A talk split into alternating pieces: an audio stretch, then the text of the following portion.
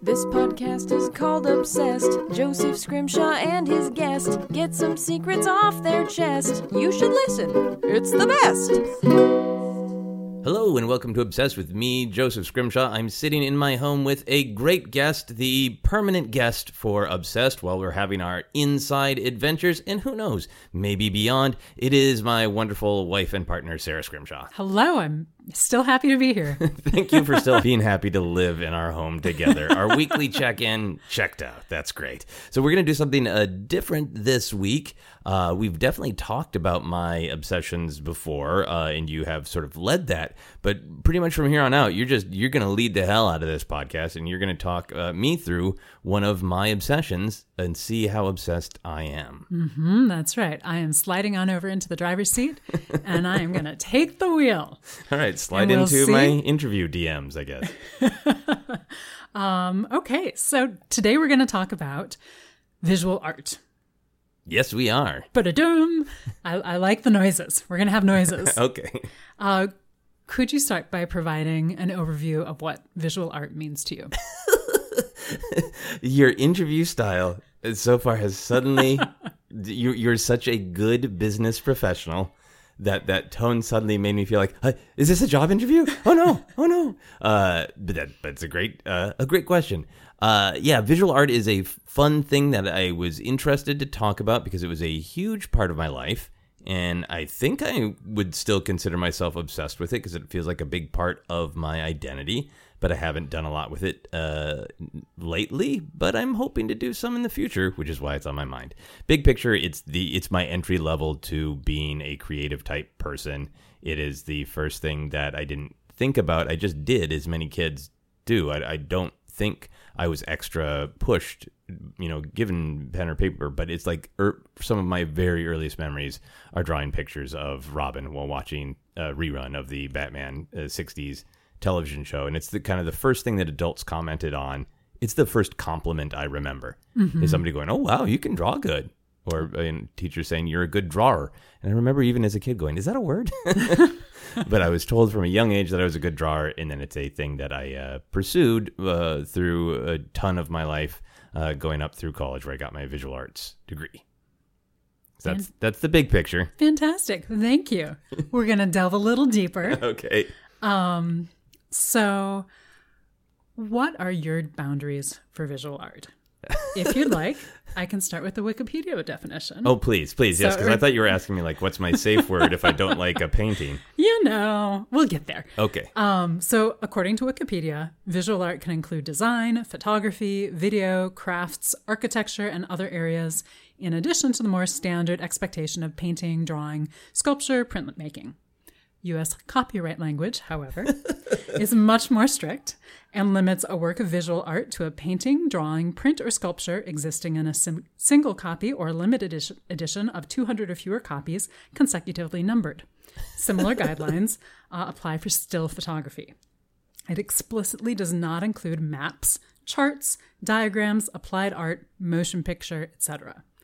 So, what are your boundaries? Oh yeah. Okay. When you say visual art, what do you mean? I I think I primarily mean the traditional things: painting, drawing, sculpture. Those are all a part of my degree. But some of the controversy that arose for me when I was getting my degree is uh, is referenced by those attempts to define art. And some of it, like, hey, fine, I get the like uh, almost on a more technical level of like the number of prints, you know, so people can't claim the I don't know. Anyway, the point to me is when I think of visual art, I don't think of a motion picture because I think that's a different kind of art. I think a motion picture is thousands and thousands and thousands. Every frame is a piece of visual art to me, or can be. Um, so I really do think of it is in, in my heart and soul is like shapes and colors and lines and movement and a a still image of some kind that can uh that, that in in in it's not again like, like a movie isn't that it's that it's that um on fire you know it's that uh you know yeah. on on drugs i don't know it's you know it's literally the the moving pictures Yeah. Yeah. but no, that's that about the only boundary I have for defining it. Uh, partially because I I ran into lots of trouble ab- in, the kind of uh, what is lowbrow, what is highbrow, what is art versus that is illustration, and we don't do that here, and that kind of stuff. So I always want to have an open mind. The the only reason for me to limit it would be to help in actual conversation and open-hearted discussion. Mm-hmm. You know, but I would never want to leave it at like somebody crocheted something or somebody did uh, what is it uh, the the needle point when it's all Like a tapestry? like uh, yeah or like what is the thing that you're making right now Oh, cross stitch. a cross stitch, right? Like for me, I guess like oh, if it is a uh, a cross stitch like you're doing that comes with a predetermined shape, like that's a kind of visual art. I might look at it differently because you didn't decide those shapes and sizes and colors, and you're just doing them. But if somebody was like, screw it, I'm going crazy. I'm going to try to express what I'm feeling in my soul in that medium. Then hell yeah, it's visual art. Yeah. Yeah, I agree. I would say what I'm doing right now is a craft for myself that I bought from a thing. But yeah, absolutely. I think um, as a fiber fiber person myself, Fiber artist. I would not claim to call myself a fiber artist, but I do feel like there are fiber artists. yeah. Um, and one of the ones that I've just hadn't thought about, and I'm curious, uh, since you've spent much more time thinking about visual art than I have, uh, architecture was a surprising one to me to be on that list. And yet, in some ways, it makes sense because it is kind of like giant sculpture. Yeah. And yeah. you are creating a form, and you know a lot of the things that you listed. But how, where does that fall on the um, the spectrum for you? I wish uh, even more architecture looked like visual art, and I think it doesn't because money and time, and honestly, sometimes people wanting to deliver what is expected by you know. If, if I think if you're building something and you don't want to spend a lot of money and you want a straight laced business structure, then mm-hmm. you make it. But other than that, like yes, it's all about style and flow, like literally how people move through it. It's about the energy. It, it could be you know, a cool lobby could be a hundred different paintings depending on where you stand if it's constructed that way with like negative space or where you know a, a, a specific window is at a different shape and how it how will that interact with uh, a pole or like some great architecture that knows uh, that is mindful and includes what is seen outside the window. So that's a part of the composition. So if you just look at an oddly shaped window and through it you just see you know, an old uh, flour mill across the way, suddenly that's a composition and that's a little painting by itself. Yeah. So yeah, I think more more architecture. Yeah, I wish that humans were in a place to spend the time and the money and have the creativity as a society to make almost every building a, a piece of visual art. Yeah, yeah, that's great. That and as you say that, I realize like uh, Frank Lloyd Wright, all about you know compression and release. Like that's the entire aesthetic behind a lot of his designs, which is totally a visual art aesthetic. So Yeah. um, yeah, Yeah, and I think it get, is, is I hear my own opinions coming out of my mouth. Yeah. I think for me, maybe a, a definition that I would struggle toward is is it using any of these tools that we know to be visual art uh, to express something? And I mm. think that's like the difference between doing a uh, cross stitch that you create versus I'm doing a pattern. Like mm-hmm. you're create you're recreating a picture you like, but are you expressing something of yourself in doing it? You know, mm-hmm. and I think architecture can certainly express energy and mood. Like a lot of places, the goal is to feel open and flowing. Yeah. and you want people to be like feel like they can flow through the building, and they you want people to feel like they belong there. Or sometimes you want a part of a building that feels like you're going into the private area now, and only you should be there, or that kind of thing. You know, it, it is about evoking a feeling. yeah, that's great. Oh, thank you. Thank you. This is fun. It's fun interviewing people, isn't it? it is. Sometimes they so say much. crazy crap. Ah, I have all sorts of new opinions I didn't know I had. uh, so, speaking about art, but also speaking about the artist, I'm curious about how you're influenced by the art versus the artist. And I have a very specific question because I know you. Um, I know that some of the artists, um, creatives that you like in other genres, for example, Frank Sinatra, David Lynch, have also made visual art. Uh, how do you do you feel like you like their visual art um, and is it for the art itself the artist the person Yeah. what's your relationship Uh, I. I really like Sinatra's art uh, because it is clearly a side of himself that is there, but is not expressed in the music. as much. I mean, he does. He's done some like weird clown paintings. He's done some like kind of uh, very fun, very playful, uh, purposefully simple, almost childish, like still lifes with flowers. He's his favorite color was orange, and he does th- these big blocks of strange orange color. And I think for somebody who spent so much of their life being a popular artist, and and that was the definition of, you know, he that's what he wanted. It wasn't he wasn't pushed into a box. He wanted to make popular music and and he got to have a lot of artistry within that. But it was still like if the records don't sell if the movies don't sell well that's it for old frank sinatra. Uh, you can see in the paintings there's that concern is removed. And it's this part of this artist that's not at all doesn't have to worry about the commercial and of course because he's frank sinatra paintings are insanely expensive uh, for the little bit that i've looked into We don't own any. No, we don't yet. Someday. Uh, but yeah, I think different the, the different kinds of art can bring out different sides of people. Mm-hmm. If that makes sense. Absolutely. Is there an artist uh, that works in a non visual art form that you would like to see what type of art they would make? Oh wow. Uh, yeah. You know, this is so weird. It's maybe because we have a Captain America picture above us, but what came to mind is Chris Evans. Fantastic.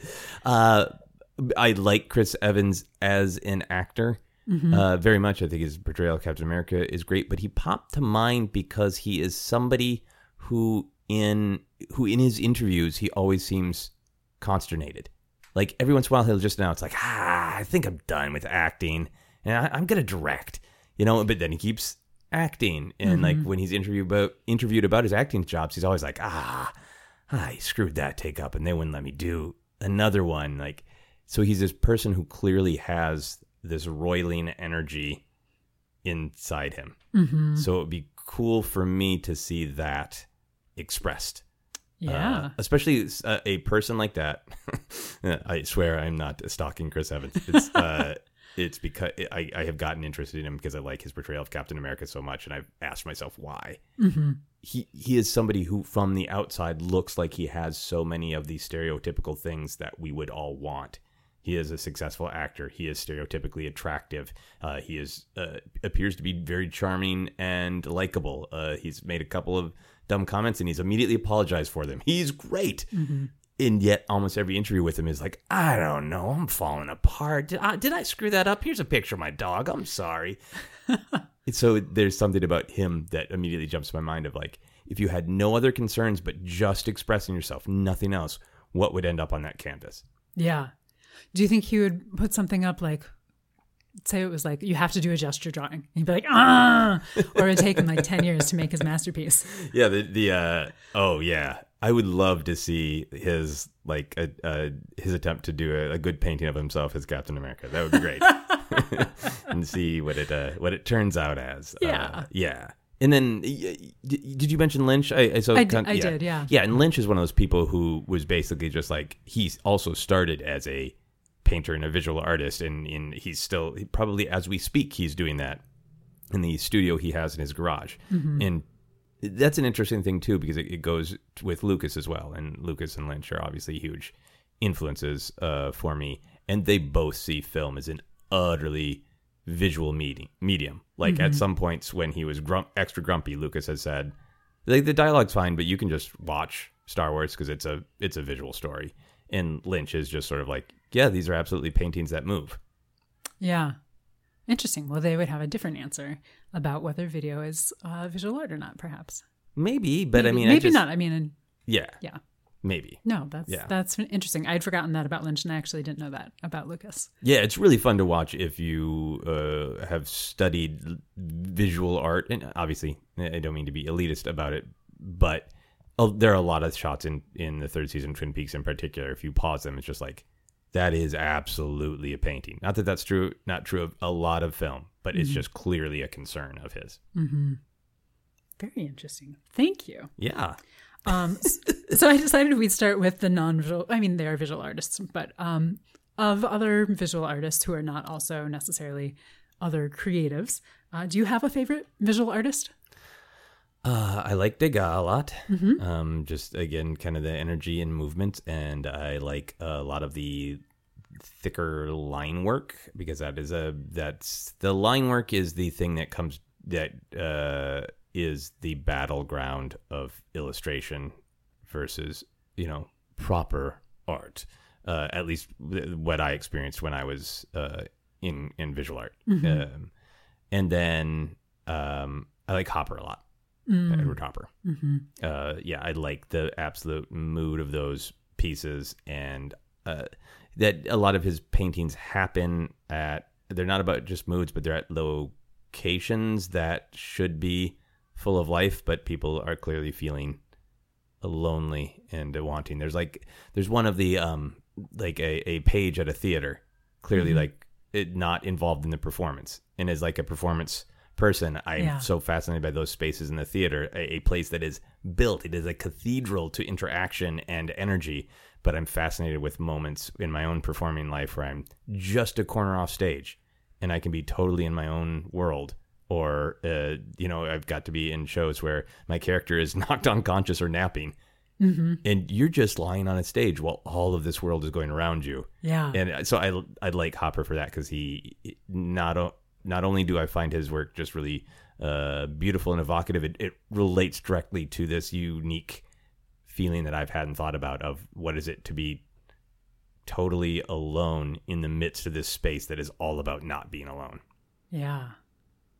That's great. I love that. Oh, thank you. I like how how much validation I get after every answer. I need to do that more for my guests. Um, do you want to go into uh, illustration uh, versus art? Oh, sure. Line drawing a little bit? Sure. Yeah. I mean, that was my experience uh, with visual art in general. Um, but it, like I said, all through growing up, it was something that was people were nice to me about. Um, when I went to new school, I, I changed schools a lot. The the one school that was particularly bad for every horrible stereotype of people treating me poorly because they I didn't have fancy enough clothes and I you know had the absolute hubris to talk out loud about liking Doctor Who and, and gave me a really rough time that year. The beginning of the year we were assigned to draw a skeleton, a life size skeleton, and one of the biggest a holes, as it turned out, buddied up to me and pretended to be nice to me so I would draw the skeleton. And the second the skeleton was done, was just like he ripped the plastic mask off. It's like ha ha, and just started being an asshole for the entire rest of the year. So I have all these these life experiences that is extremely ingrained in me. Yeah. Uh, that visual art is is what I was doing. Um, and then when it got time to go to college, I was also interested in writing tiny inklings of, of performance. Uh, but that was just kind of the trajectory I'd been on forever. Uh, so when I got there, it was like a great experience to sort of open my eyes more to more traditional ideas of drawing and painting. Uh, but to get to the line thing and actually answer your question, uh, I so much of my visual art was maybe I'll be a comic book artist, and so much of what I loved about visual art was comic books. You know, to, to this day, one of my favorite visual artists is going to be uh, George Perez, uh, who drew the Teen Titans. You know, John Byrne and Frank Miller and all these other people who had really evocative art that is sometimes shape based, but mostly there there are lines. Um, and once I got into, so you, I, I took like introductory classes, and that was all about learning, you know, quote unquote, the way you're supposed to do it. And then you start getting into the second and third year, and it's express yourself. And I had a, a teacher that I liked, and he was nice, but he pulled me aside eventually and said, "You're being an illustrator. You're using lines, and you have." Sort of visual characters who pop up in your paintings repeatedly like they're like your little stock characters and that's i mean you're good but you're not a real artist if you do that you're an illustrator so you should stop that Wow. yeah and this was a, a person i really liked Yeah. i went He to a karaoke you. bar with him and and because he knew that i liked frank sinatra Yeah. like he was nice but that was the prevailing truth Yeah. of visual art that anything with a line in it was illustration and therefore lowbrow Interesting. Do you think it's still that way? Are you No connected idea. enough anymore? Okay. No idea. I mean, I, and I think the the uh, I, when I was in college, I, as you well know, I discovered performing more. Uh, I often try to give the short explanation of my discovery of performance is I enjoyed doing the painting and drawing, but it they take a lot of time, paintings and drawings, and you have to be very precise. Uh, in, specific, at least the way I was trying to do it and trying to learn. And I discovered that sometimes my favorite part of the whole process was not actually physically rendering the illustration, but we would have our class reviews where you'd have an assignment and you'd get to put it up and then you'd get to describe it. And it was, I didn't really realize that it was time. It was a stage. And it was just like, I would make things and go like, I, ah, I can't wait to say this joke about my painting. uh, and that uh, is part of what uh, led me into theater. But I think being around that is one of the many experiences in my life that ha- made me feel that that highbrow, lowbrow tension that I wasn't going to be good enough for somebody unless I had this magical breakthrough, unless an important person looked at me and said, "This is the new way." It, it all felt very Emperor's New Clothes of um, this is Emperor's New Clothes isn't quite the right uh, metaphor, but it, this is bad unless someone important suddenly says it's the hot new thing. Then it's not bad anymore, and that is the way of many, um, I think, creative things. Yeah. You know, certain, like you pitch a TV show that somebody was like, "That's not the way TV's done." But if there's a big hit with that exact concept, then everybody wants to do television that way because it's a hip new breakthrough. And I think I felt that. I think I felt it was like it's a one in a bajillion chance that I can just do art the way that I like, and I will find that level of success where somebody important enough says this is good. Yeah. Yeah. Does that make sense? It does. Thank you. Thank you. I just wanted to get a little bit more on that. We'll come back to your art, but I Okay. want to jump into um, other people's art for a moment. What draw? You talked a little bit about this, but what do you find over the years draws you into a piece the most? Is it the form? Is it the content? Is it if you find a sense of humor in it? Uh, I think it's it's literally if something like when we go to museums, it's literally if something makes me do like almost a comic double take. If something in it feels like it is crying out, uh, which sounds kind of pompous and weird, but it really is. Uh, it, it I like energy and and movement. So if even if it's very still, it feels active. It feels like it could crawl off the like like it's a real moment of motion that is truly truly captured. Um, and then I think it's just anything that is off. You know, so what I mean by off is you look at it and you go either what's the rest of that story or that feeling that's coming out of that. I feel that, but what is that feeling called? Why do I feel it in that painting? Anything that makes you want to start thinking more about it. Mm, Yeah. That you know because Yeah, sometimes I'll look at things and go, that is perfect composition, or that is uh, you know amazing realism, or that is a great example of you know cubism. Perfect, Mm-hmm. good job. But I but I don't feel that. What's going on? Who Mm-hmm. made this? Why? What's that feeling? Or you know you, you know things that invite you to keep looking at it because it, it the composition perfectly traps your eyes in the energy where you're directed up here, but then the thing up here directs you back down and gets you in kind of a perfect circle where you feel like you can't escape it. yeah. All those kind of things. Yeah. I, I, I love that. And I know that feeling so well of just like a piece grabs you. You, at least for me, I don't have a visual art um, background or vocabulary, but there's certain pieces that I just could really happily sit in a gallery and or museum and look at for an hour. And it'll be one that like years later be like, hmm, but what was that rowboat under that tree? what did that shade of green really mean? Or like, what was the story behind that? And yeah, Yeah. yeah, Yeah. At least for me, those are often the ones like, what are the ones that I find myself thinking about later, or that I get drawn into and I don't know why. Yeah, yeah. I remember an early trip uh, that you and I took to a museum in London, and I remember, uh, you know, visual art hadn't been a major part of my life in a while. And it was really fun to see this and, and to see, you know, some kind of bigger paintings that I'd never seen. Uh, and I got really excited. And I remember asking, "You can tell me to shut up, but can I composition explain and and tell you why this is working for me so well?" Yeah, And it was really really fun. it was no, it was fantastic because it's not.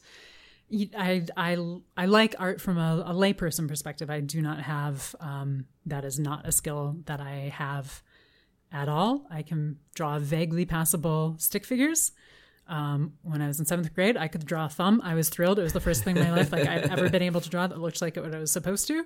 Um, and I love going to art museums and looking at them for what attracts me, but I don't have any of the um, have gained more over the years partly thanks to you, um, but at the, you know didn't have any understanding of composition or why a piece might speak to me. And I love hearing why things speak to other people. Yeah. Also, yeah, Yeah, because sometimes you do, you don't see it right away. When somebody else points out what they see, then uh, you see it too, which is great. yeah, yeah. Or sometimes a piece will grow on you over time. Yeah, um, Yeah. yeah. One of the other my other favorite paintings is called the Allegory, Mm-hmm. and there are multiple versions of it. And I, I remember I got to do the extra double comic take because we saw the two different versions in two different museums when we were in Europe. Mm-hmm. And it is it's a it's a man and a woman who look stressed, maybe uh, intoxicated in some way, and they're interacting with a monkey. And then when I just saw, it's got a lot of things I love, but then when I just saw it as the allegory, I'm like,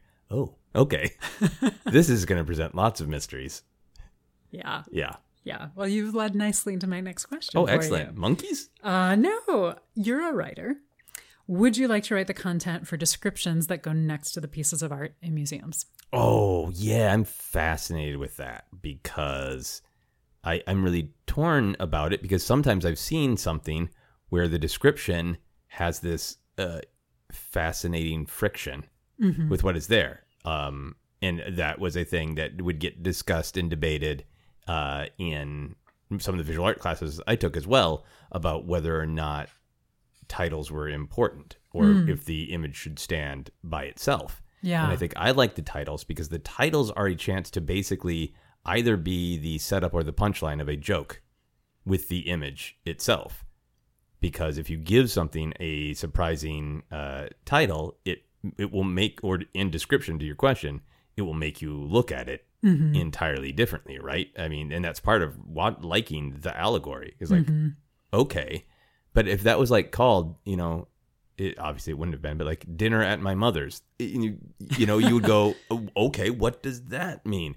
So yes, I would love to. I think that would be like a great comedy experiment to Yeah. just have an exhibition that said that was called new titles. I mean, it's basically just kind of an internet meme, but it would be great to just like take paintings and give them to uh, creative types who who don't know the true history of the painting and create entirely different uh, titles for all of them. Yeah, like titles, maybe backstories. Yeah, and some of them would match up. I mean, this, it's just an internet meme, but taken into the uh, fancy halls of the art museum, would, art world would be would be great. Right?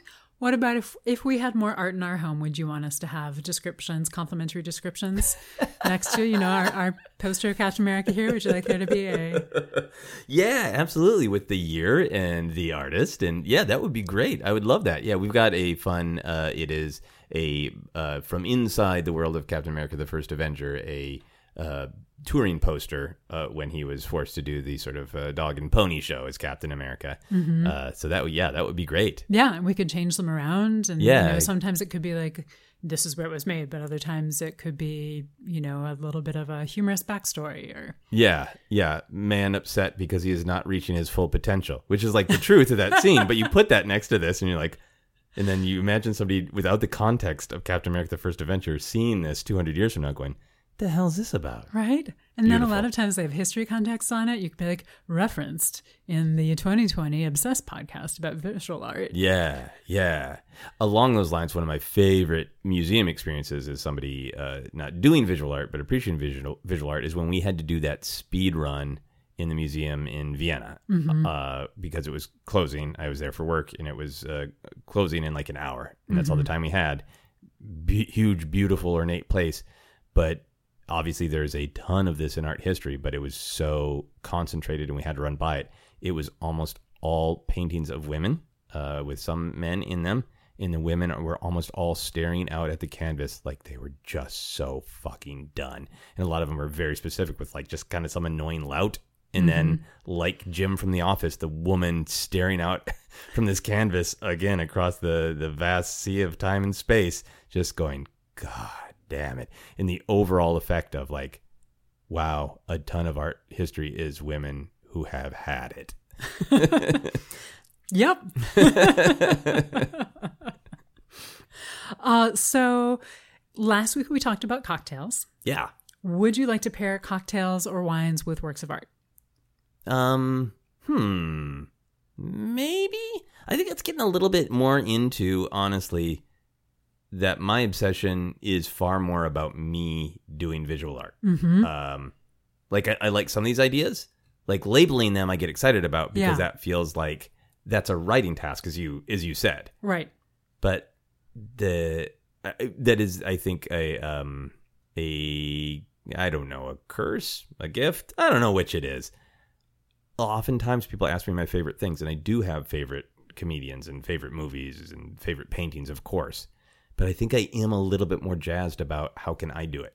Yeah. You know, I think um, uh, I I grew up with an older brother, which is you know largely amazing, but because we're like three years apart, hmm there would be lots of times where like, here's this, it's good, and like he he brought me many things that I love. I wouldn't love half the things if my you know three year older brother hadn't presented them. But I think by the time I was starting to create more, I think it instilled in me a little bit of like, cool, I want to go discover for myself Mm. and I think that's like it, that happened in, art school as well, where there's a little bit of like, you should be taking several art history classes, and I was like, eh, okay, but I want to paint, and I think once we start getting into things like cocktail pairings, then I start feeling like I don't want to run the museum. I want Got to it. make paintings and put them on the walls. Yeah, that's great. I mean, that's a good distinction to know about yourself. Yeah, and I Yeah. do think any in any art you should be uh, at some point somewhat knowledgeable about it, but I also think that that can be a kind of gatekeeping because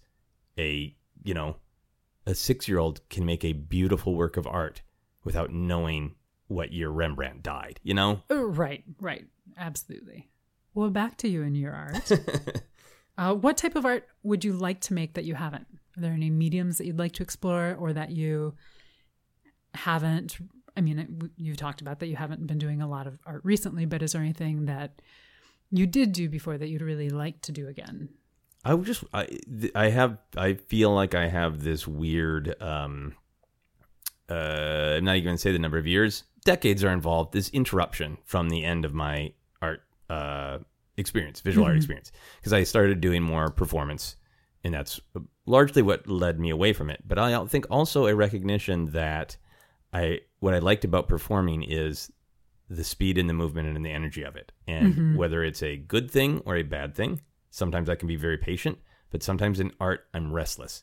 And even mm-hmm. though writing is a long process, you're hammering the the words out. And if you want to, you can start going really fast. And in performance, you're there and you're alive and it's in the moment and I get restless with things that move too slow.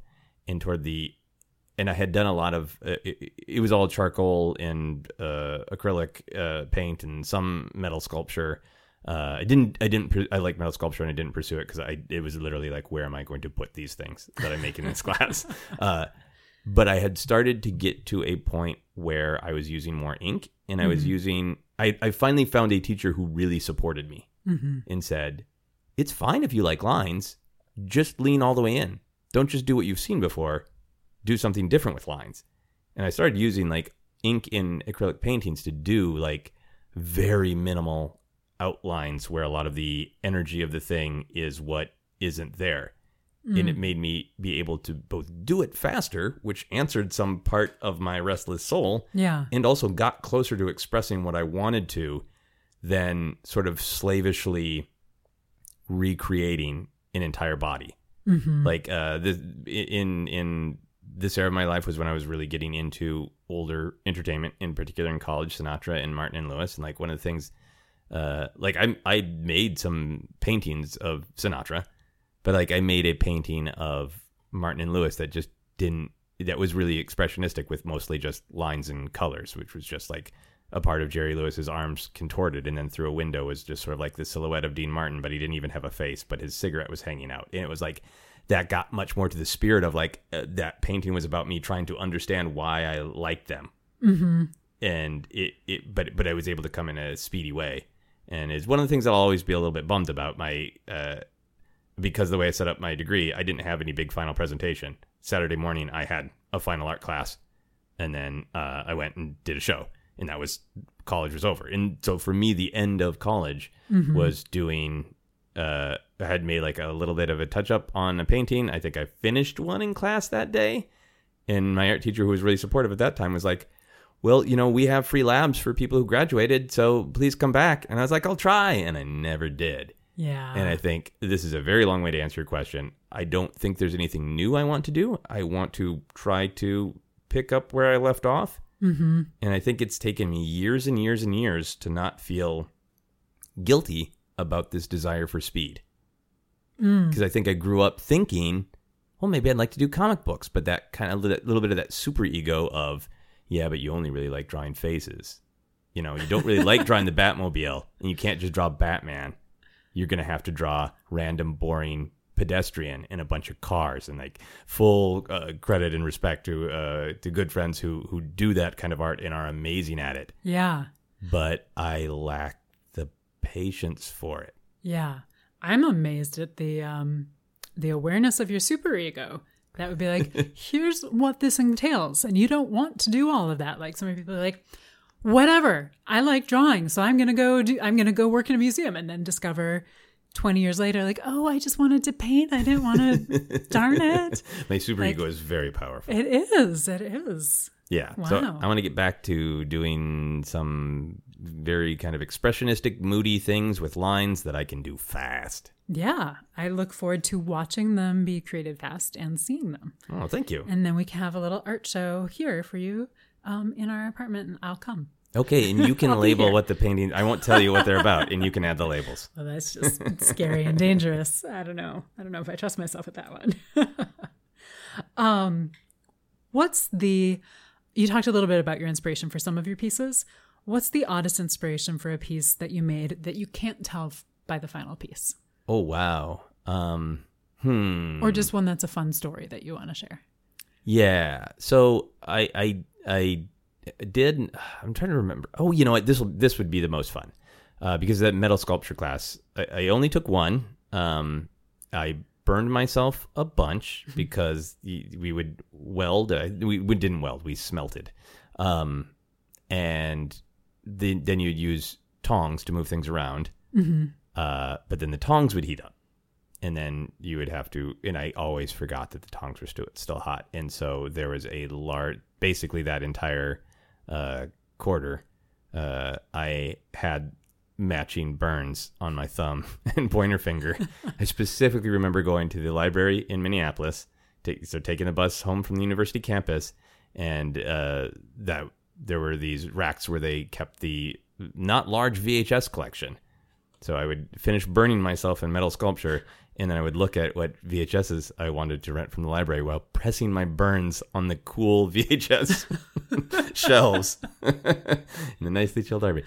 Anyway, uh, so this is one of the like most sort of artsy experiences I've had in my life. Of can't remember where the assignment. I think the assignment was make something out of metal, but then make something out of any other uh, element, any other kind of medium to complement it. Uh, Mm, nice. And I was trying to decide what to do. Uh, like I said, this was this time where I was really interested in exploring older comedy. And I'd been watching a lot of the uh, I Love Lucy show, which is just chock full of incredibly inventive uh, physical comedy and its amazing uh, evolution of vaudeville and this aesthetic that there should be music and comedy and drama and uh, but still like really really groundbreaking for kind of how big and loud and absurd the comedy was um in in Lucy doing it. But I so I was thinking a lot about Desi Arnaz. And I wanted to do something kind of inspired by Desi Arnaz uh, and I had a dream where I was in the dream I was worried about whether or not that was appropriate for me to do something about kind of somebody from a different culture. And Desi Arnaz appeared to me in my dream and said yes do it with the his Desi Arnaz accent Uh-huh. in my dream. And I thought well now I have to because I can tell that story. Uh, so what I made is I I made a painting of uh, Desi Arnaz in a little bit in his ol- older years, and it, it wasn't exactly him. It was a little expressionistic, um, uh, and then I made a metal mask that was painted blue, Uh-huh. and then I bent a piece of metal into uh, basically a conga drum shape. Uh, a kind of a cylindrical shape because that was his big thing as a band leader. Is he also played the conga drum and I played the drums, and I stretched a piece of uh, painting canvas over it so it actually functioned as a drum. Wow. So then for the presentation in class, I got to like describe the story while taking everything apart and putting the mask on and playing the drum. And the mask like fit you was a U-sized mask. Yeah. Wow. So you became a part of your own art, part of your own. Yeah. And that might have been the experiment or, or the the assignment. Or I might have just went really too far from it. You know, I think about this sometimes, but especially as I'm saying it out loud. I did a lot of stuff. When people say I did stuff in college I wouldn't do now, they normally mean like drugs or sex. I mean like when I say that, I mean I was desperate for attention. it's not enough to do a metal sculpture. I need to also play a drum, have an opportunity to possibly sing a song, and tell a story about Desi Arnaz. Uh, Coming to you in a dream. yeah, yeah, because uh, you know, go, I, I had good and bad experiences in high school, especially with in high school. It was the you're a creative weirdo, and that's okay. But that was it. There was Okay. not a desire to engage, or that that was necessarily, you know, I had didn't have a ton of people to talk to about that. So getting into college, in every class is thirty people who are all in on art, and kind of the weirder the better. Yeah. I think just also made me explode, as well as honestly a youthful desire for look at me. Mm-hmm. Yeah, absolutely. Do you still have those, all of the pieces of that? I think I have the drum. I know I don't have the mask, uh, and I do have the painting. What happened to the mask? I do not remember. I think there was a point at which uh, I had to get rid of a finally get rid of the piece of a couple of the pieces of the the metal sculpture because they were really quite large. Okay. And, and the the point of that was like, don't do. This guy was really cool. This uh, professor, he was like all in metal Yeah. sculpture, you know. Uh, and he would be like, "Yeah, if you," uh, I think he even said, "Just be aware this this is a profession that takes up a lot of space in your life, literally." And like in the things he made were these like giant, twisted, flaming, eight foot tall, you know. yeah. So I was like, "Oh yeah, I don't know if I'm literally ever gonna have the physical space for that." Yeah. Yeah, that's uh I so hear you because I feel like that's not one I should ever be allowed near because I um I'm very skilled at burning myself, but that's one that I'm always like in my head never having done it drawn to like ooh if only I could have like gotten into like big metal sculpture. Yeah, I think you would be good at that too because it's about movement. Yeah. Big metal sculpture in particular has that utter sense of uh, movement, and like we went to the uh, one of the Beverly Hills art shows, um, and there was a particular sculptor there. Like, and every once in a while, I see something that makes me go, "Oh, damn! I, I would love to get back to this." And he just had a collection of weird orbs with other, you know, big pieces of metal wrapped around them, like there were, you know, scarves flowing around this orb, and part of it looks like this is the most beautiful art I've ever seen, and part of it looks like that's a mind control device from Doctor Who, uh, you know. and I love things that evoke uh, all those Yeah. that uh, wide variety of interpretations. Yeah. Yeah, absolutely. Um, okay, so this next question, it's a little weird. Why not go out there a little bit? Um, if you had to put on a hat every time you created a piece of visual art, what hat would you put on? Ooh, oh man, that's hard. Something with like it definitely be, be it would have a strap, Okay. uh, so it would not uh leave my head. Mm-hmm. Um, you know what? It would be, it would be a very large cone shape, but it would have like a weird twist in the middle, so the cone is going in a different energy, uh, at the tip than it is from the base. Ooh. So it surprises you. Yeah. Yeah, so it looks like if you just start at the face and scan up, it looks like oh, it's kind of at a tilt, but it's going to be a dunce cap, and then it does like a weird twist and goes off in this energy that you don't expect. I like that a lot. Even your hat is a piece of sculpture. Exactly. It's not made out of metal because that was that was not comfortable. I almost hurt myself. I think. I think I remember being afraid. I'm going to cut my face open on my mask. Okay, we're going to move on now to our How Obsessed Are You questions. You know the drill. I do. Do you think about visual art every day?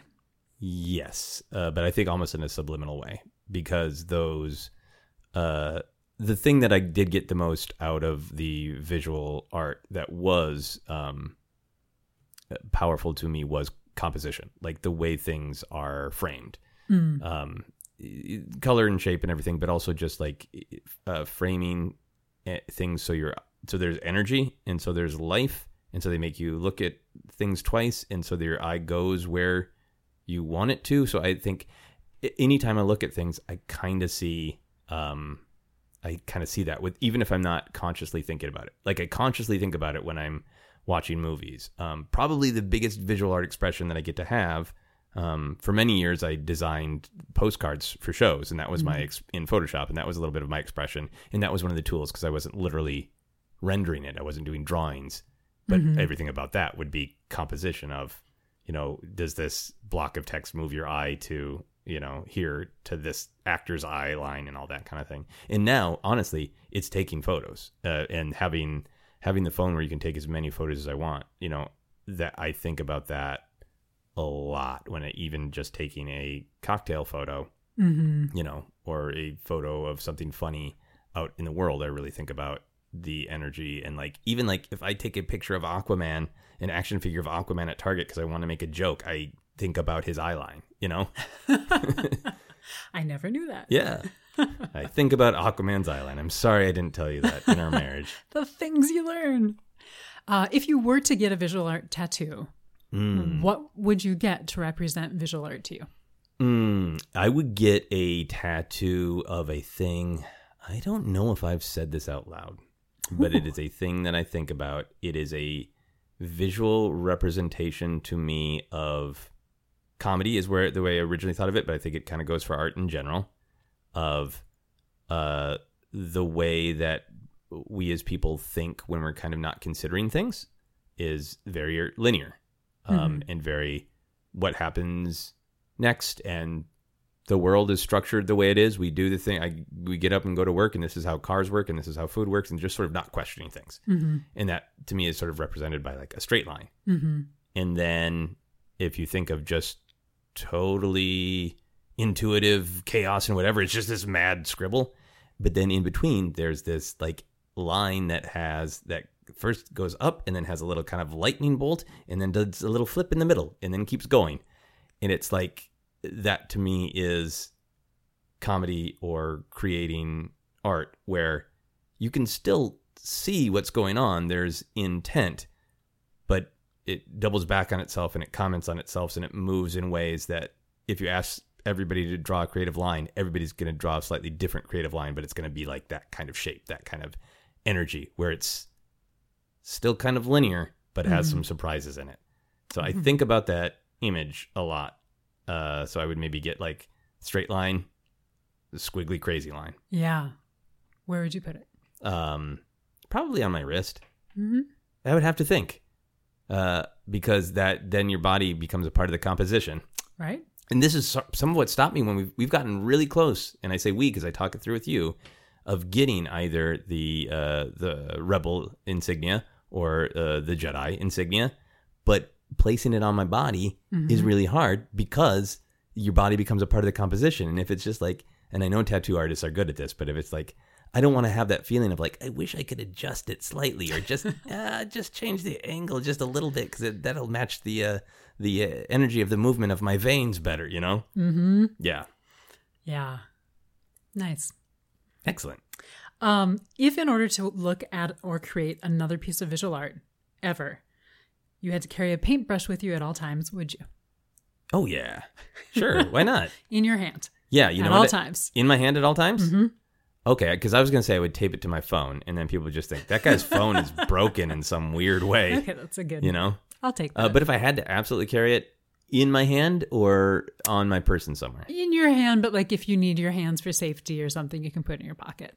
yeah, absolutely. Okay. Yeah, I think that I would paint more. If aliens visited Earth and you were the first to greet them, what visual art would you show to them first? Ooh, if the aliens were coming here, Mm-hmm. oh wow. Um, my mind goes to the Mona Lisa. Mm-hmm. just because it stands at this kind of, it's in the eye of the storm of what is art and what is humans relationship to art Mm-hmm. like it is to me is somebody who is not an art historian not an expert as we've discussed it's it's a great painting it, because it does exactly the kind of things that you're talking about of there's that she's definitely smiling no wait yeah no yeah yeah no no she's smiling but what about and why and it draws you in Mm-hmm. uh, so I think it's got some essential you can just talk about those elusive qualities of painting. It's obviously technically a good painting, but then it is just the this cultural idea of a of what art visual art is that has so taken off, you know. Yeah. And then, you know, when people go and actually see it at the Louvre, a lot of people are like, "It's tiny. What's all the big deal about? It's one tiny picture of a kind of smiling lady. What's the deal with that?" So I mm-hmm. think it has value in and of itself, and then it has value to tell the aliens a little bit about how complex our relationship with art can be. Mm. I like this. I think you're going to be a good ambassador of the aliens. I've had a lot of time to think about it, asking other people that question week after week. Uh, would you stop being friends with someone who hated all visual art? uh, I would not stop being friends with them. I think it might um, increase. Uh, I, I might not prioritize a hangout. Put it that way. um, yeah, if they were like, I'm not into visual art, that's fine. Because I think visual art is definitely, depending on how you define it with your great definition, I think sort of fine art in a museum can be uh, we've constructed parts of our culture that that can be off-putting to people. And i think it is definitely one of those things of like i think there are a lot of people out there who would enjoy visiting a museum an art museum more than they know. Uh, i- i- if all of those sort of labels are removed. So i think if i encountered somebody who's just like it's awful i would would be really fascinated to engage in a conversation and say why and then if like no i go to museums all the time with my friend and i hate them art is art is dumb Never want to see anything in a frame again. visual art is dumb.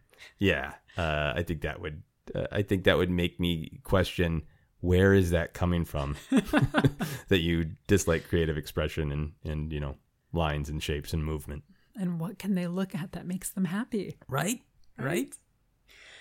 If you had to do a set number of push ups every time you wanted to create a piece of visual art or look at a piece of visual art, how many times a day would you look at art? Oh wow, that's almost like just asking me if I want to go back to college because I had times in college where I was trying to exercise every day, uh, and in fact, I would I had very little space as we've talked about, so I would have to uh, move my little weights and set up uh, the my weird combination of chair uh, in bed so I could do you know um, push not push ups but you know lifting the weight above me while laying down. Um, I don't have exercise words, uh, and then I have to move that out of the way because that was also my uh, space to paint. Yeah. Yeah. I did not mean to bring you right back into your, No, your no, college. Sorry. no. I think that would be great. Yeah. Yeah, I mean that would be like you know painting to not die. You know, and then it could just be all of my paintings could be uh, here's you know uh, extended life health number two, extended life health number fourteen.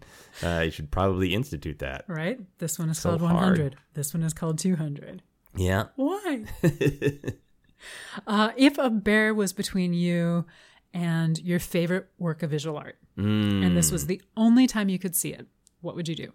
If a bear was between me and it, uh, I think it, it, it, I, everybody always bargains with this question, so I'm going to bargain. Yeah, go for it. Am I like in a museum and the bear is right in front of it, or is it like in? Is the bear in a doorway? Is the bear facing the painting? What do you think is happening in this moment? I think the bear is in the gallery. There is nowhere for you to, you're in a museum. There's Uh-huh. nowhere for you to see around the bear. And we're going to be specific here. This is going to be the Edward Hopper uh, page leaning against the wall in the theater. Ooh, okay. And after this hour, the painting is going to be taken down off the wall, never to be displayed again. Ah, okay. I would draw if I have with me. I would draw a sketch of a bear Uh huh. and try to show it to the bear and see if the bear recognized itself and got engaged in the in the drawing. Uh huh. And if it did, I would try to lure the bear away from the painting. Nice. Uh, that's a bit of a fanciful answer. I think that I would try to dart around. Like if it really was, I mean, th- that that's why this question is on obsess is because when I'm super into something, I am sometimes not as cautious as I can be. I remember I got a comic book and was on the bus once when I was pretty young, and it was a big deal what was going to happen next. Uh, and this isn't really a danger thing, but I got my mom was like, "Time to get up," and we all got up, and then I sat back down because I needed to finish the comic, and we missed our stop. and that is the part of me that would go just dart around the bear just for a second, because like, how fast is the bear? Is it really even angry? I mean, maybe it's just enjoying the art. I would dart around for just a 2nd Mm-hmm. and then, yeah. Would you try to talk to the bear about the art? Oh yeah, I would love to engage with it. He's like, "Do you have opinions about the composition, bear?" You know what? I would ask the bear because Yeah. I, I just I want to sneak this in. I am rereading um, early New Mutants comic books, and one of the greatest comic book artists of all time. Uh, I still follow him on tw- Twitter, uh, Bill Sienkiewicz. Um, just what his art was so weird when I first saw it. I was like, I'm not sure if I like this. And I, my dad is a visual artist, so I even brought it to him. I was like, Is this good? because it was just messy and crazy. And it, and my dad's like, yeah, it's weird for a comic book, but yeah, it's it's good. Um, and he one of the most famous runs of uh, New Mutants is about uh, a young native superhero who is being haunted by a demon bear. So I would try to draw my best impression of a Bill Sienkiewicz demon bear to show to the bear and see how the bear feels about that. I love that. Oh, yay. Good. Would you make a noise to sum up your obsession? Yeah. You ready? Mm-hmm. Whoosh. Okay. Do you want to describe what happened? The, that was me running away from my life as a visual artist. No, uh, it, it, it the, the movement, the movement, the movement, the energy is what I carried with me. I, I def, I did some still lifes uh, that I really loved and am and am proud of. Like, so- especially some like early classes that were about just just shapes, just charcoal, just gradations of uh, black and white, but mostly gray. And like I did one of my leather jacket at the time where I just like, oh man, I, I nailed it. It's it's you know good kind of photorealism. So I'm proud that I had those chops at one point that are long gone now. But when I fell in love with it, when I was happy, was when the the space between idea and a mark on the page was really fast. I loved doing the gesture drawings. So we would have model sessions where you would laboriously draw light, shadow, everything, really realism capture the model, and then you would have like 15 seconds. Mm-hmm. You know, like and somebody would be like a dancer would do a pose, and you just capture the energy of that, and that's that feeling of whoosh is what I love about visual art for myself the most. Mm-hmm. I love that. Yay, I'm glad. You can tell me if you don't. Because one of these answers is going to be, that's a crap answer. I dislike that. Um, it's time to rate yourself, or more specifically, your obsession with visual art. On a scale of one to ten, what do you, where do you think you'd rate yourself? Oh, that one is really hard. I'm going to be hard on myself and I'm going to knock myself down low. I'm going to give myself a 6 mm-hmm. uh, because I do love it. I'm clearly passionate about it. I'm interested in coming back to it. But I did get frustrated with it and, and leave it behind largely. I mean, I did other little things throughout, uh, you know, my career, others' careers to try to uh, use the the drawing uh, abilities every once in a while. But you know, I didn't I didn't go all in.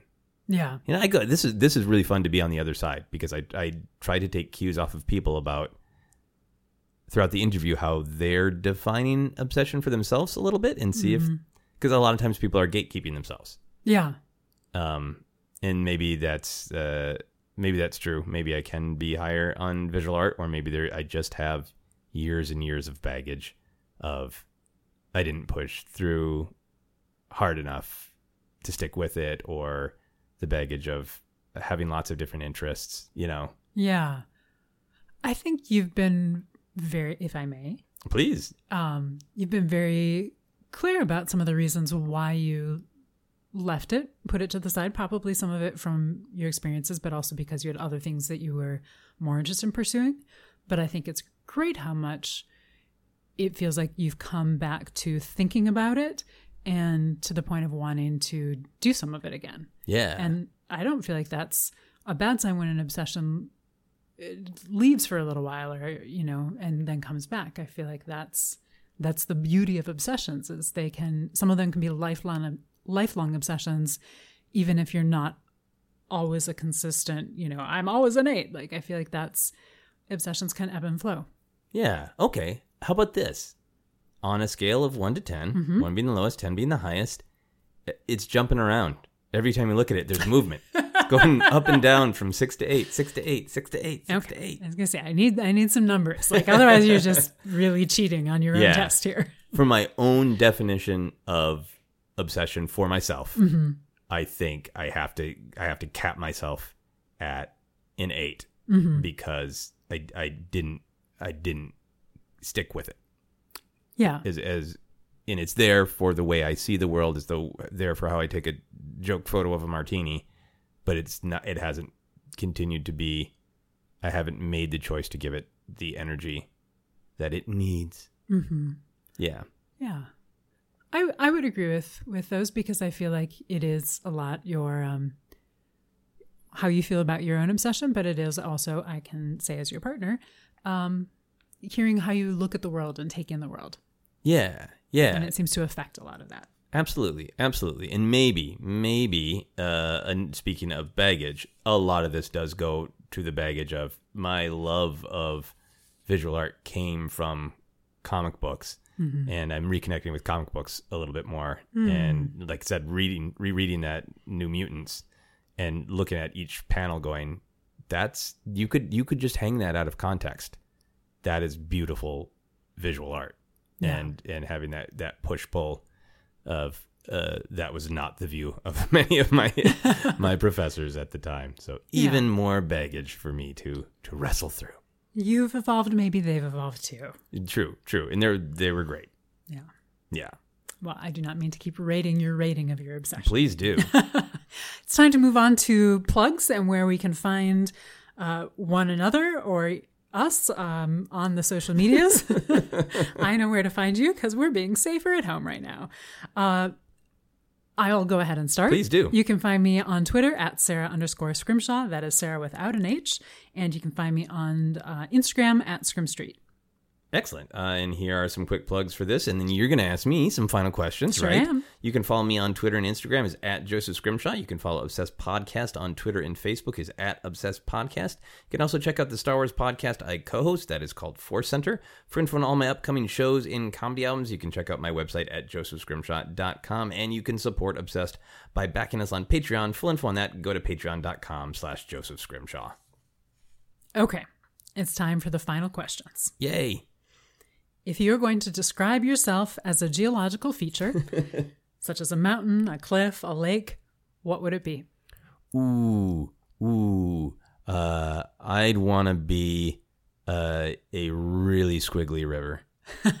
so like I'm definitely movement. going somewhere, but there's some weird detours. Like you know when you're you like you have a view of like the mighty Mississippi and it's thundering power that changes the world, but then you'll be up in a plane and you'll see some random little bullshit river that just looks like it cannot decide who it wants to be when it grows up because it's squiggling around everywhere. Uh-huh. I, I would like the uh, the movement and the power and the uh, indecision of being a squiggly river.